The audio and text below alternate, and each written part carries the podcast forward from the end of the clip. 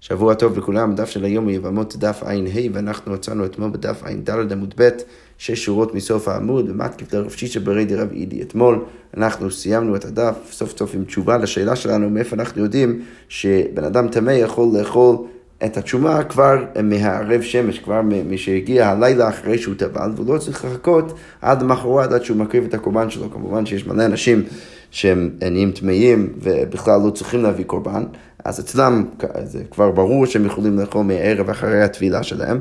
השאלה הייתה רק לגבי מישהו כמו מצורע, יולדת, ש, ש, שכן חייב להביא קורבן, להקריב קורבן למחרת, האם הם יכולים, או מאיפה אנחנו יודעים שהם יכולים לאכול תשומה כבר מהערב.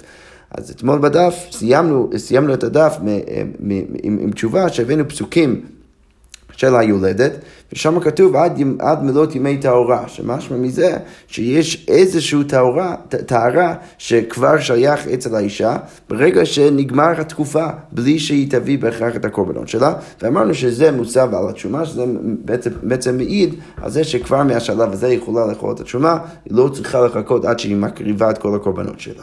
אבל עכשיו, הגמרא אומרת, מתקיף לרב שישה ברי דרב אילי, וממצית אמרת תשומה כתיבה אחמה, באמת אתה רוצה להגיד שאצל פרשת היולדת מדובר על תשומה, והתניא כתוב בברייתא דבר על בני ישראל לגבי היולדת, כתוב שם דבר על בני ישראל, אז מה לומדים בברייתא? אין לי אלא בני ישראל, גיורת ושפחה משוחררת ביניים. מאיפה אני יודע שגם אצל הגיורת ושפחה המשוחררת שגם הן צריכות לשמור את כל הדינים של היולדת? תמוד לומר אישה, שזה בא ומרבה גם את הגיור וגם את השפחה המשוחררת. עכשיו, מה הבעיה? ברור שגיורת ושפחה משוחררת לא יכולות לאכול תשומה, הן לא יכולות אפילו להתחתן עם כהן. אז הגמרא אומרת, ואיסל כדאיתך בתשומה, האם רצית להגיד שמדובר על תשומה, הגיורת ושפחה בנות מיכל תשומנינו, האם באמת הגיורת והשפחה הן נשים שיכולות באיכשהו לאכול את התשומה? כמובן, ברור שלא. אז, אז איך אתה יכול לבוא ולהגיד שהפסוק מדבר על, על, על תשומה שבעצם מתיר את התשומה כבר ברגע שמגיע סוף התקופה? אז כמו אומרת, אמר רבא ולא, מה, אתה באמת, אתה, אתה, אתה חושב שאי אפשר להגיד שמדובר על תשומה? הרי והכתיב, רבא בא ואומר, בכל קודש לא תיגע, כתוב, כתוב בתורה שהאישה שיולדת לא יכולה לגעת בקודש, שמה זה בא לרבות? לרבות את התשומה, שזה כן מרבה את התשומה. עכשיו, מה צריך לומר? אלא קרא מילי מילי כחשיב, צריך פשוט להגיד שזה ברור שהפסוק אולי מדבר על כל האנשים האלו, גם הבת ישראל וגם הגיורת וגם השפחה, אלא שמה? שהדינים ששייכים לחלק מהאנשים גם כן נמצאים בתוך הפרשה, ולכן אפשר לומר שלמרות שמדובר כל האנשים האלו, לגבי הנשים שכן יכולות בתיאוריה לאכול את התשומה, אז עליהן אנחנו לומדים שכבר כשמגיע סוף התקופה שלהם, אז הן כבר מותרות לאכול את התשומה, הן לא חייבות לחכות עד שהן מקריבות את הקורבנות שלהם, ולכן זה גם כן מעיד על זה שבכללי בן אדם תמי, אפילו הוא צריך להביא קורבן למחרת, ברגע שמגיע הערב שמש אחרי שהוא טבל, אז הוא כבר יכול לאכול את התשומה. אוקיי, אז עכשיו בעצם, אחרי כל הדיון והסיבוב הזה, יצאנו עם בעצם שלושה פסוקים שמדברים על, על התרת התשומה לבן אדם ש, שהיה תמי אחרי שהוא נהיה טהור. אז עכשיו השאלה, לא תקראי בתשומה למלי, איזה שלושה פסוקים יש לנו? רש"י כותב, בקודשים לא יאכל עד אשר ייתר, שזה אמרנו שזה מדובר בתשומה, שזה הפסוק על כל זרע אהרון, וגם כן בא השמש וטהר, וגם כן עמלות ימי טהרה, אז אמרנו ששלושת הפסוקים האלה מדברים על תשומה. אז למה, למה אנחנו צריכים את שלושת הפסוקים? לא תקראי בתשומה למה לי. אז כבר אומר, צריך, אתה צריך את שלושתם, למה דאימי עד אשר ייתר, שזה הפסוק על זרע אהרון, לא הביא ידענה במאי, לא הייתי יודע ש... מתי נגמר תהליך התארה של הבן אדם ומתי הוא יכול לאכול. מה שכותב לא הווה ידענה במאי, מה הכוונה? איזהו היא גמר תארתו, דאקורא גמר תארה משמע. אז מה זה גמר תארה? אנחנו צריכים להבין, ולכן כתוב רחמנא ובא השמש ותאר, ולכן כתוב בפסוק אחר שברגע שמגיע השקיעה אז הוא כבר, כבר טהור ויכול לאכול את התשומה. ואי כתב רחמנו הוא בא השמש, ואם היית מביא לי רק את הפסוק של הוא בא השמש, מה הייתי חושב? אני מידי דלה בא כבר, הייתי חושב שזה מוסר רק על אנשים שהם לא צריכים להביא קורבן למחרת, אבל דבר כפרה, אם האדם הייתי כפרה, הייתי חושב שההוא שצריך להביא כפרה למחרת, הייתי חושב שהוא צריך לחכות עד שהוא מביא את הקורבן שלו, כתב רחמנה עד מלון, ולכן כתוב המלון, שזה ככה סוגר את הפינה ומלמד אותי שהוא הוא טהור כבר מהשקיעה ולא צריך לחכות עד הקורבן. אה, והיא כתב רחמן על מלוא, ואם היית מביא לי רק את הפסוק הזה על מלוא, ואמינה אפילו בלא תבילה, הייתי חושב שזה מספיק אפילו ללא תבילה, כי מה כתוב עד מלוא? פשוט צריך לחכות עד סוף התקופה. אולי הייתי חושב שבכלל לא צריך לטבול. כתב רחמן עד אשר ייתר, ולכן כתוב עד אשר ייתר, שזה ככה מעיד על זה שהוא צריך גם כן לטבול. עכשיו, אתמול בדף אמרנו שתנא דבי רבי ישמעאל מעמיד את הפסוק של כל זרע אהרון וכולי, שמשם אנחנו לומדים את הדין הבסיסי שבן אדם תמיד לא יכול לאכול תשומה, אז הוא מעמיד את זה בזב בעל שתי ראיות ומצורע מוסגר, שמשם אנחנו בעצם הבנו שמדובר דווקא על אנשים שלא צריכים להביא קורבן למחרת, שזה היה תחילת הראייה שלנו שבן אדם שטובל כבר יכול לאכול תשומה בערב ולא צריך לחכות עד שהוא מביא את הקורבן. עוד הקשנו על זה והבינו עוד, עוד ראיות על השיטה הזאת, אבל בכל זאת איך שזה לא יהיה, זה היה לפחות תחילת הדיון שלנו שם אתמול. עכשיו, לכאורה משמע שיש מישהו שחולק אותן דבי רבי ישמעאל, והוא מעמיד את הפסוק שם על, על, על, בעל, על זב בעל שלוש ראיות מצורע מוחלט.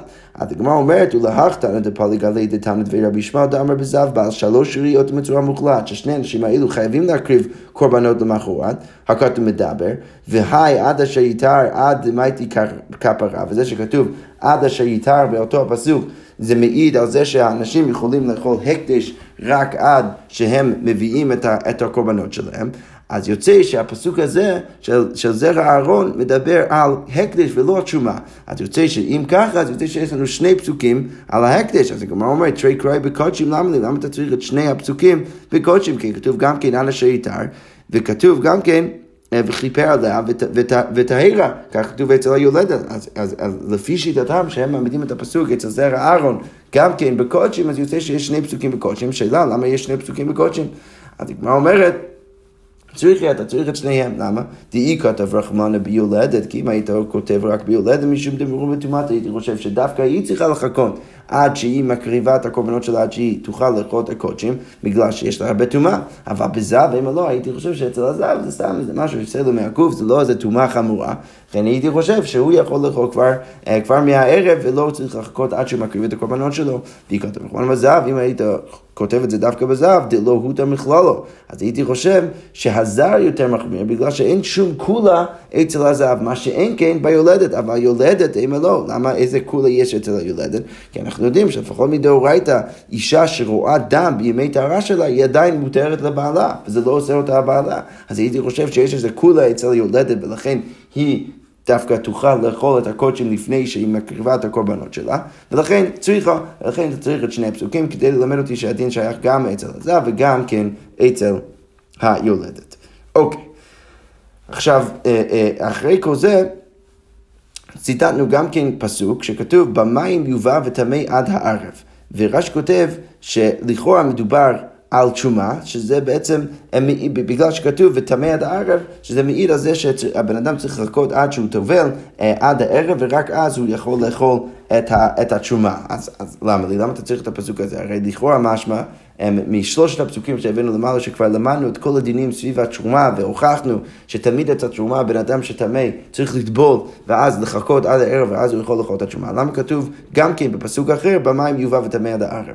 אז מה שואלת, למה לי? למה אתה צריך את הפסוק הזה? אז מה אומרת, אמר רבי זרע לנגיעה, זה מלמד אותי שכמו שהבן אדם טמא לא אמור לאכול את התשומה, הוא גם כן לא אמור לגעת בתשומה. והגמרא ממשיכה ואומרת, תניא כתוב בברייתא וטמא יכול לכל, תלמוד לומר ותאר. אז, אז כתוב באותו פסוק וטמא, אז הייתי חושב שהבן אדם הזה, הייתי חושב שהוא טמא לגמרי, ולכן תלמוד לומר ותאר, ולכן כתוב בסוף ותאר. אה, אי ותאר יכול לכל, הייתי חושב שאולי הוא טהור לגמרי, תלמוד לומר וטמא. אז הכיצד, איך אפשר להבין את הפסוק? אז הגמרא אומרת הכיצד, כאן למעשר, כאן לתשומה. כי לכאורה משמע מהפסוק, שאחרי שהבן אדם הזה טבל, עד שמגיע הערב, הוא יכול, הוא סוג של טהור, וגם כן סוג של טמא. אז איך אפשר להבין איך בן אדם נמצא במצב ביניים, שהוא גם טהור וגם טמא? אז אפשר להבין כאן למעשר, כאן לתשומה, שאת המעשר יכול לאכול כבר לפני השקיעה, ואת התשומה הוא צריך לחכות עד השקיעה, עד הערב, עד שהוא יוכל לאכול. אז הוא אומר, ואיפוך, למה שלא תהפוך את זה ותגיד אצל המעשר, הוא יכול אה, אה, לאכול סליחה, את התשומה הוא יכול לאכול לפני הערב את המייסר לא. אז כמו אומרת, לא מסתבר כי היכי דחמירה אכילה דתשומה מאכילה דמייסר, האחרונה מחמירה נגיע דתשומה מנגיע דמייסר. אז כמו אומרת, עדיף לי ברגע שאני יודע שאת התשומה אנחנו צריכים להחמיר באכילה, אז כמו כן ברור שצריך להחמיר גם כבנגיעה. אז מכל זה אנחנו לומדים שבעצם הפסוק הזה מלמד אותנו על הדינים של הנגיעה, שכמו שהבן אדם שתמיד צריך לחכות עד הערב עד שהוא אוכל את התשומה, הוא צריך לחכות גם כן עד הערב עד שהוא נוגע בכלל בתשומה, מה שאין כן במייסר שכבר מוכן, מותר לו לקחת במייסר אפילו אחרי שהוא תובל. אוקיי, okay, ואם כבר הגענו לדין של הנגיעה, אז כבר מביא בהתאם הנגיעה דתשומה מאכל נפקא, אפשר גם כן ללמוד את זה שהתמי אסור לו לגעת בתשומה, מהפסוק הבא, כתוב בתורה, בכל קודש לא תיגע. אז הרע לא אוכל, אז מכאן אנחנו רואים ש, שיש כאן אזהרה שבן אדם שתמי לא יכול לאכול קודש. אוקיי, או אינו אלא נוגע, אולי זה, זה בא כדי להזהיר על הנוגע, שבן אדם תמיד לא אמור לגעת בקודש. אז כמו אומר, תלמוד לומר, בכל קודש לא תיגע ואל מקדש לא תבוא. מה אפשר ללמוד? מה קיש קודש למקדש? יש הקש בין קודש ומקדש. מה מקדש? דבר שיש מנטילת נשמה, שאם בן אדם מגיע למקדש תמי, אז הוא עובר על איסור כרת. אז כמו ששם יש... יש בו נטילת נשמה, אז אף קודש, דבר שיש בו נטילת נשמה, ובנגיעה נטילת נשמה עליך. אנחנו יודעים שאין איסור או אין עונש על נטילת נשמה, אצל רק נגיעה בדבר שהוא קדוש. ולכן ברור שצריך לומר שהפסוק מדבר על, על, על אכילה. עכשיו, הבעיה היא שהפסוק מדבר על אכילה, אבל מה כתוב בפסוק? כתוב בכל קודש לא תיגע. אז עכשיו הגמרא צריכה להבין למה צריך להשתמש, או למה התורה משתמשת בלשון שנגיעה, אם באמת מדברת על אכילה. אז הגמרא אומרת, והי דאפקי בלשון נגיעה, וזה שהגמרא השתמשה בלשון נגיעה כדי לדבר על האכילה, הוכי כאמר, נגיעה כאכילה, זה כדי ללמד אותנו שהדינים של האכילה הם כמו הדינים של הנגיעה, שכמו שהבן אדם התמי, בכל, בכל המקרים, אבל ספציפית אצלנו בתשומה, כמו שבן אדם תמיד לא יכול לאכול תשומה עד הערב, אז כמו כן הוא לא יכול לגעת בתשומה עד הערב, ומשם אפשר ללמוד את הדין הזה. אוקיי, אז אמרנו גם כן במשנה שהפצוע דקה יכול לאכול תשומה, אבל הוא לא יכול להאכיל תשומה. עכשיו, אם הוא היה כבר נשוי לאישה, ו- ואז נהיה פצוע דקה ולא קיים איתה יחסים, אז כל עוד הם לא קיימו יחסים, היא עדיין יכולה לאכול את התשומה. אז עכשיו, לכאורה משמע שאישה שנשואה לפצוע דקה, שהם היו נשואים לפני כן, לפני שהוא נהיה פצוע דקה, ואז נהיה פצוע דקה באמצע, שלמרות שהאישה הזאת, מה שנקרא, משתמרת לביאה פסולה, כי היא הרי נשואה למישהו שהיא לא יכולה לקיים איתו יחסים, עדיין, כל עוד לא קיימו יחסים, היא עדיין יכולה לאכול.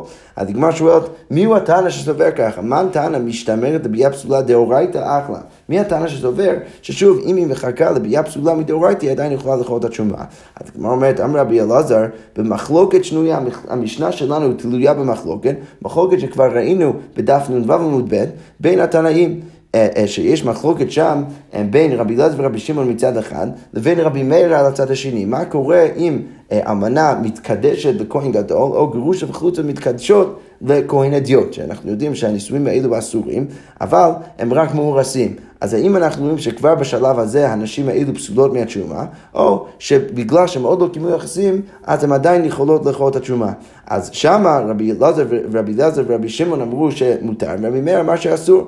אז כאן הגמרא אומרת, רבי אלעזר בא ואומר שצריך להגיד שגם המשנה שלנו תלויה במחלוקת, בדיוק במחלוקת הזאת, ש, שברגע שהמשנה שלנו אומרת ש, שהמשתמרת לביאה פסולה דאורייתא, יכולה לאכול, כנראה שהיא מכריעה, או לפחות סוברת, כרבי אלעזר ורבי שמעון. אז שוב, הגמרא אומרת, אמר רבי אלעזר במחלוקת שנויה, ורבי אלעזר ורבי שמעון, ששם הם מכשירים, אז כנראה שבגלל זה הם מכשירים גם כן כאן, אבל רבי מאיר לא יסכים עם הדין הזה.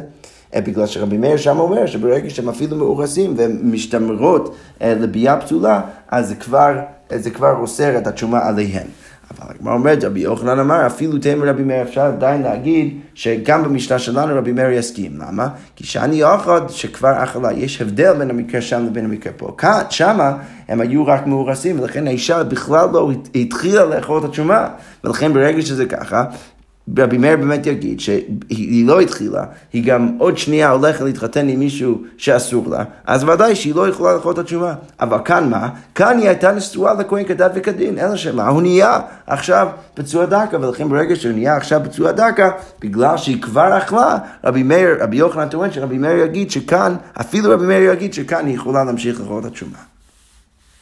אה, עכשיו, למה רבי אלעזר לא אמר כרבי, כרבי יוחנן? ורבי אלעזר, למה הוא חשב שצריך להעמיד דווקא את המשנה שלנו כמו רבי אלעזר ורבי שמעון, ולא כמו רבי מאיר, שכבר אכלה, לא אומרים, אנחנו לא אומרים שכבר, שכבר אכלה. זה לא איזו סברה שנותן לה יותר זכות להמשיך לחיות את התשומה. למה? מאיפה אנחנו יודעים שזה לא סברה? דהי לא תמר, אם אתה רוצה להגיד שזה כן סברה, בת ישראל שנישאה לכהן, אנחנו יודעים שבת ישראל שהתחתנה עם כהן ומת בעלה, תאכל, אז היית צריך להגיד שהיא יכולה להמשיך לאכול, למה שכבר אכלה, בגלל שהיא כבר התחילה לאכול. ואנחנו יודעים שזה הדין לא ככה, אנחנו יודעים שבת ישראל שהתחתנה עם כהן והוא נפטר, היא חוזרת הביתה, היא כבר לא יכולה לאכול את התשובה, אלא אם כן יש ולן. עכשיו, ברור ששם אנחנו לא אומרים שכבר אכלה, ולכן רבי אלעזר בא ואומר, למה אני לא רציתי להגיד כמו רבי יוחנן, שאפשר להעמיד את המשנה שלנו כמו רבי מאיר, בגלל שאני לא סובר שכבר אכלה זה סברה כדי להגיד שום דבר, כמו שאנחנו רואים בדרך כלל, ולכן ברור שזה לא משנה שהיא כבר התחילה לאכול, גם רבי מאיר, רבי מאיר יגיד גם במשנה שלנו, שהיא לא יכולה לאכול ברגע שבעלה נהיה פצוע דקה.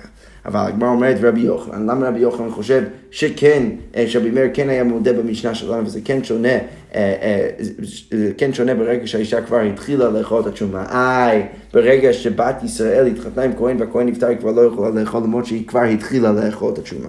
הגמרא אומרת, רבי יוחנן, הותם פקע קנייני, ברגע שבעלה נפטר, אז כבר פקע הקניין, והיא חוזרת הביתה, ולכן ברור שהיא לא יכולה לאכול את התשומה. אבל אחר, לא פקע קנייני, לא פקע הקניין ביניהם, הם עדיין נשואים, למרות שהוא נהיה פסולה דקה, והיא משתמעת לביאה פסולה. ברגע שהיא כבר התחילה לאכול, רבי יוחנן יגיד שאף רבי מאיר יודע שהיא יכולה עכשיו להמשיך לאכול. אוקיי, אז אמרנו במשנה, איזו פצוע דקה, זה בן אדם שהביצים שלו פצועים.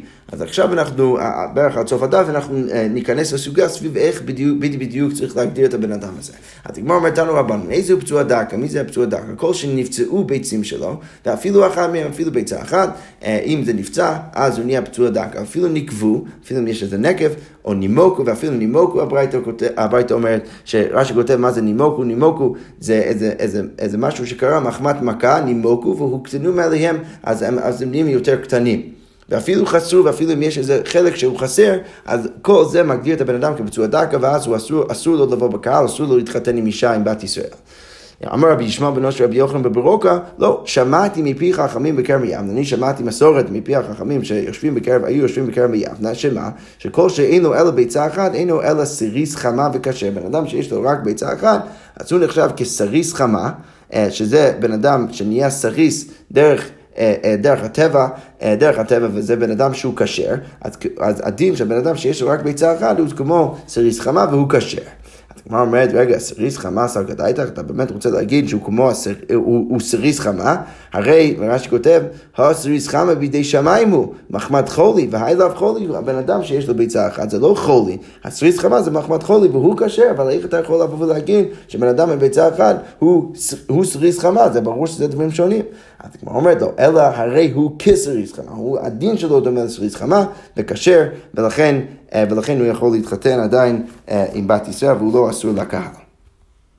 אוקיי, ממשיכה הגמרא ואומרת, וניקב לא מוליד, אמרנו בתנא קמא, שאם יש נקב באחד מהביצים של הבן אדם, אז הוא כבר נהיה פצוע דק, אבל לכן הוא לא יכול להתחתן עם הקהל. עכשיו, מה כל ההנחת היסוד? כל ההנחת היסוד זה שאנחנו נאסור, נאסור עליו להתחתן עם מישהי, עם בת ישראל, ברגע שהוא לא יכול להוליד, אם הוא לא יכול להוליד, הוא לא יכול להתחתן עם אף אחד.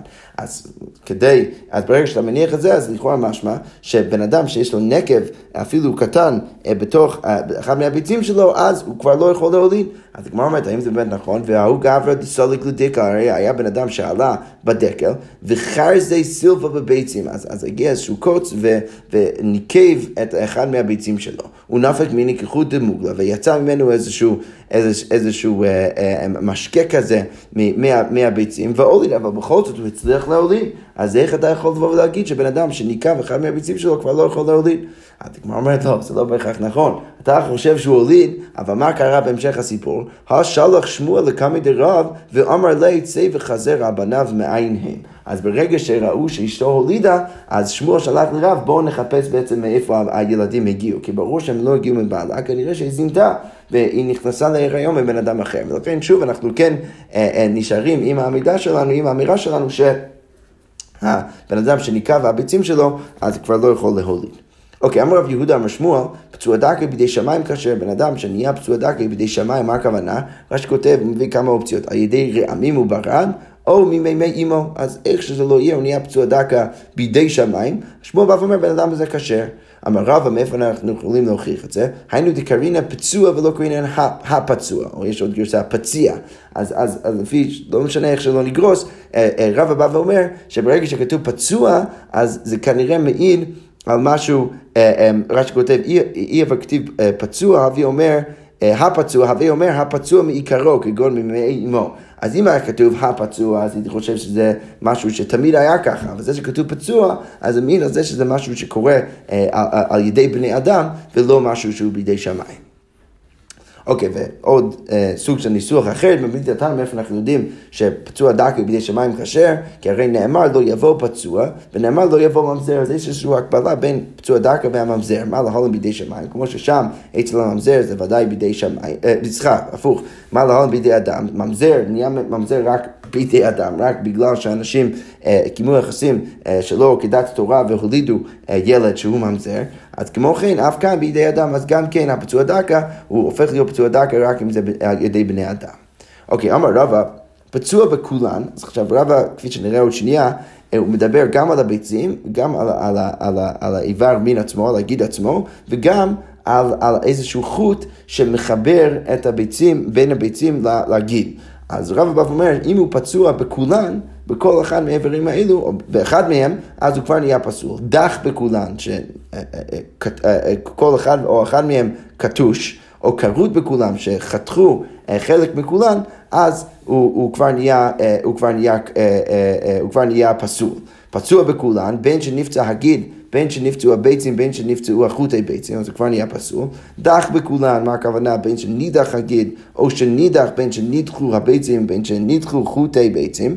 או קרות בכולן, בין שניחת הגיד, בין שניחתו ביצים, בין שניחתו חוטי ביצים, בכל אחד מהמקרים האלו, בן אדם הזה נהיה פסול.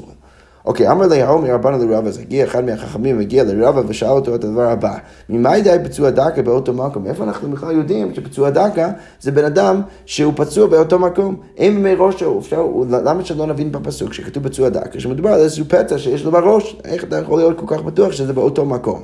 אז כמו אומרת, אמר לי, מדלומנה בי דורות, שמה מינה, באותו מקום. אנחנו יודעים שיש מלא אנשים שאסורים לבוא בקהל, אבל אחרי כמה דורות הם כבר מותרים, נגיד, מצרים ואדומים וכו'. עכשיו, אצל פצוע דקה לא כתוב ש, ש, שהוא לא יכול להתחתן עם, עם הקהל, וגם כן הצאצאים שלא יכולים להתחתן, אלא כתוב שרק הוא לא יכול להתחתן. עכשיו, ברגע שזה ככה, מה אתה יכול ללמוד? אתה יכול ללמוד שלמה רק הוא לא יכול להתחתן? בגלל שהוא לא יכול להוליד, בגלל שהבעיה שיש לו זה באותו מקום, בגלל שהוא לא יכול להוליד. אז כמו שהוא אומר, כמו שהגמרא אומרת, אמר להם, מדלא מנע בי דורא, בגלל שאין, לא כתוב דורות אחרי שגם כן אסורים לבוא בקהל, שמאמינה באותו מקום, אז, אז ככה מעיד על זה שזה באותו מקום. אבל כמו אומרת, זה לא באמת הגיוני, למה? ודילמה, היי דלא מנע בו דורות די יהודה, זה ברי וברברי קשור, אולי זה בגלל פשוט שהדין שייך רק, רק אליו, ולא שייך מישהו אחר, אולי באמת הצאצאים שלו מותרים, ולכן התורה לא מנתה דורות אח, אחריו, אבל זה לא, לא בהכרח מעיד על, על זה שזה, שזה בהכרח באותו מקום. הדגמרא אומרת, לא, איך באמת אפשר להבין שמדובר על אותו מקום? דומי דחרות שופחה, זה כמו הקרות שופחה. מה הקרות שופחה באותו מקום? כמו ששם ברור שמדובר על אותו מקום, על איזשהו חתך בגיד עצמו, אז כמו כן, אף היינמי באותו מקום, אז כמו כן, הפצוע דקה באותו מקום. הדגמרא אומרת, רגע, קרות שופחה גופה ממאי, ממאי זה באותו מקום, ומאיפה אתה יודע שקרות שופחה, זה, זה באותו מקום, אימה משפתי, אולי היא יכול להגיד ש, ש, ש, ש, שמדובר על איזה בן אדם ש, שרוק יורד לו מהפה, וזה לא ש, שהוא שופך דמים דרך הגיד, שהוא שופך דברים דרך הגיד שלו. איך אתה יכול להיות כל פתוח ששם אפילו אצל הקרות שופך שמדובר על אותו מקום. אז כמו אומרת, שופך כתיב במקום ששופך. צריך להיות מקום שבדרך כלל שופך, כמו הגיד שבדרך כלל כשמשתין, אז הוא שופך דברים, ולכן צריך להיות שמדובר על אותו מקום.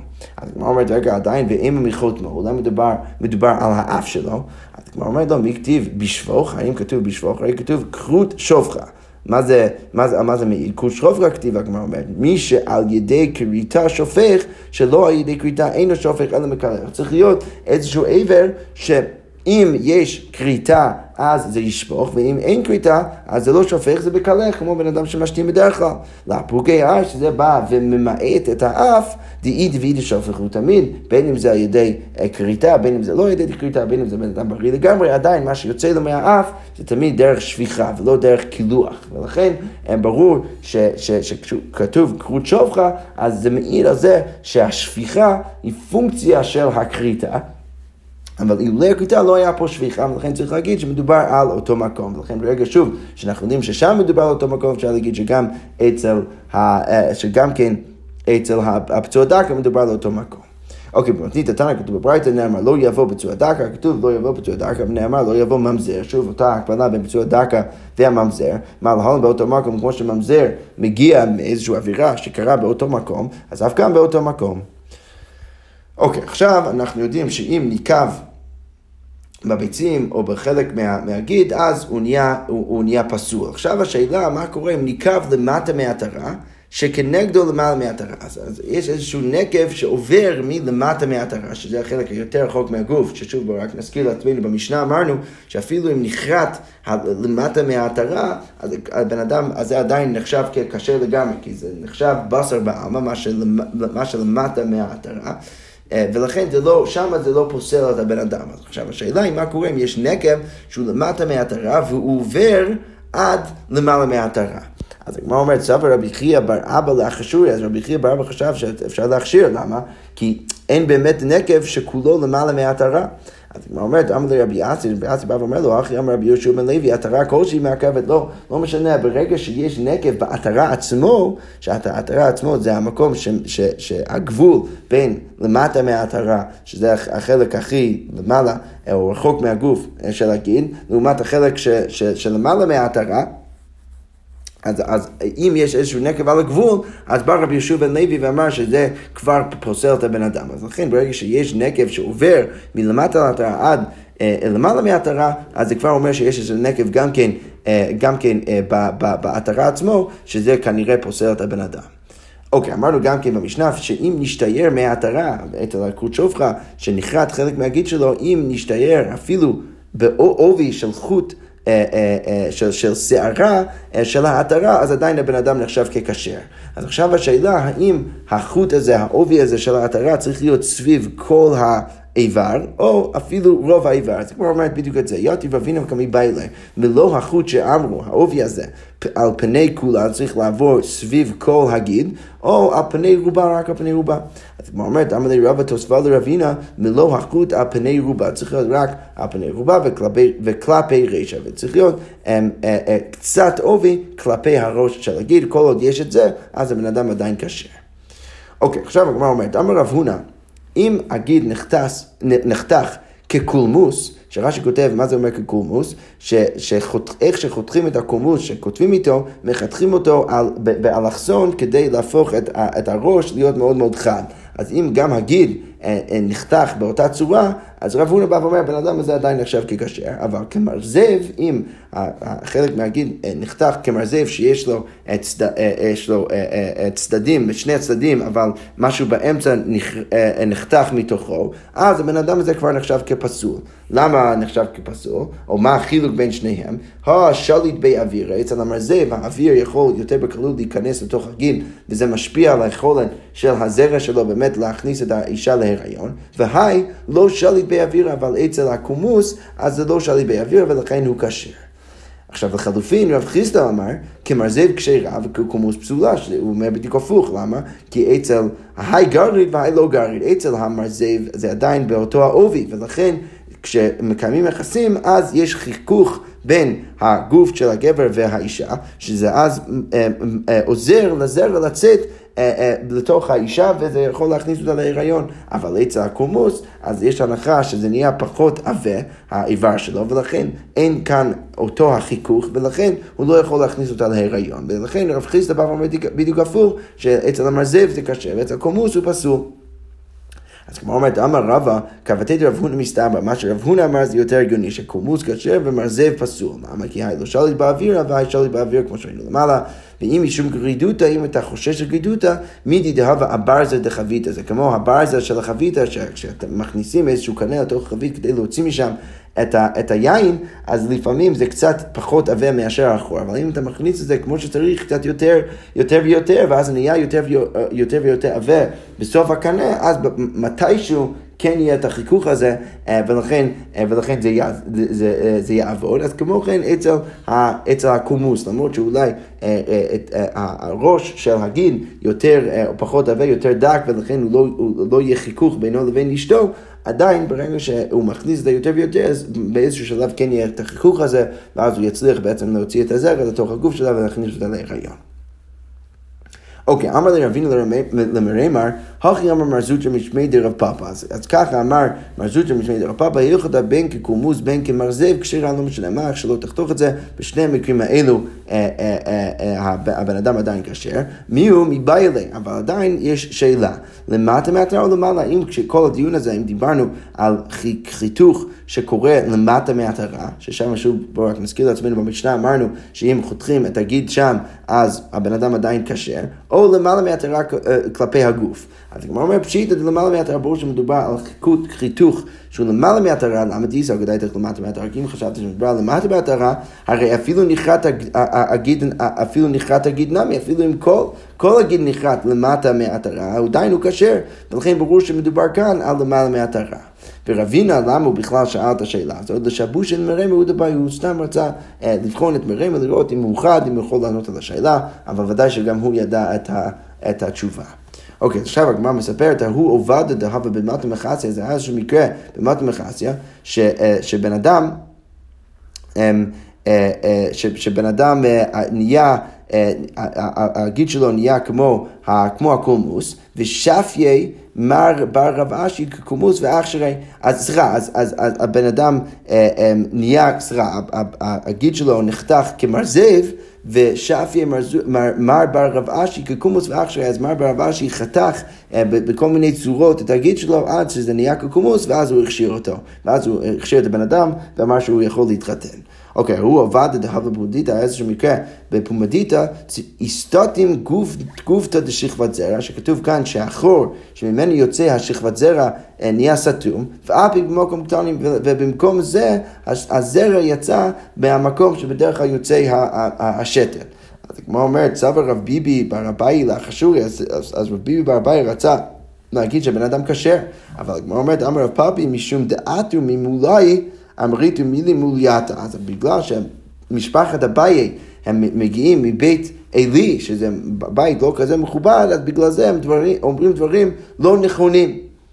כי, כי למה? כי למרות שעדיין הזרע יוצא, רק אם זה יוצא דרך המקום שלה הרגיל, אז זה יכול באמת להכניס לאישה להיריון. אבל, אבל אם זה יוצא מה, מהנקב של השתן, זה לא יכניס אותה להיריון, כמו שכבר אומר, במקום המבשלה, שלא במקומה, לא במבשלה, ולכן הבן אדם הזה פסול, הוא לא כשר, הוא לא יכול להתחתן עם בת ישראל. שכוייך ושבוע טוב.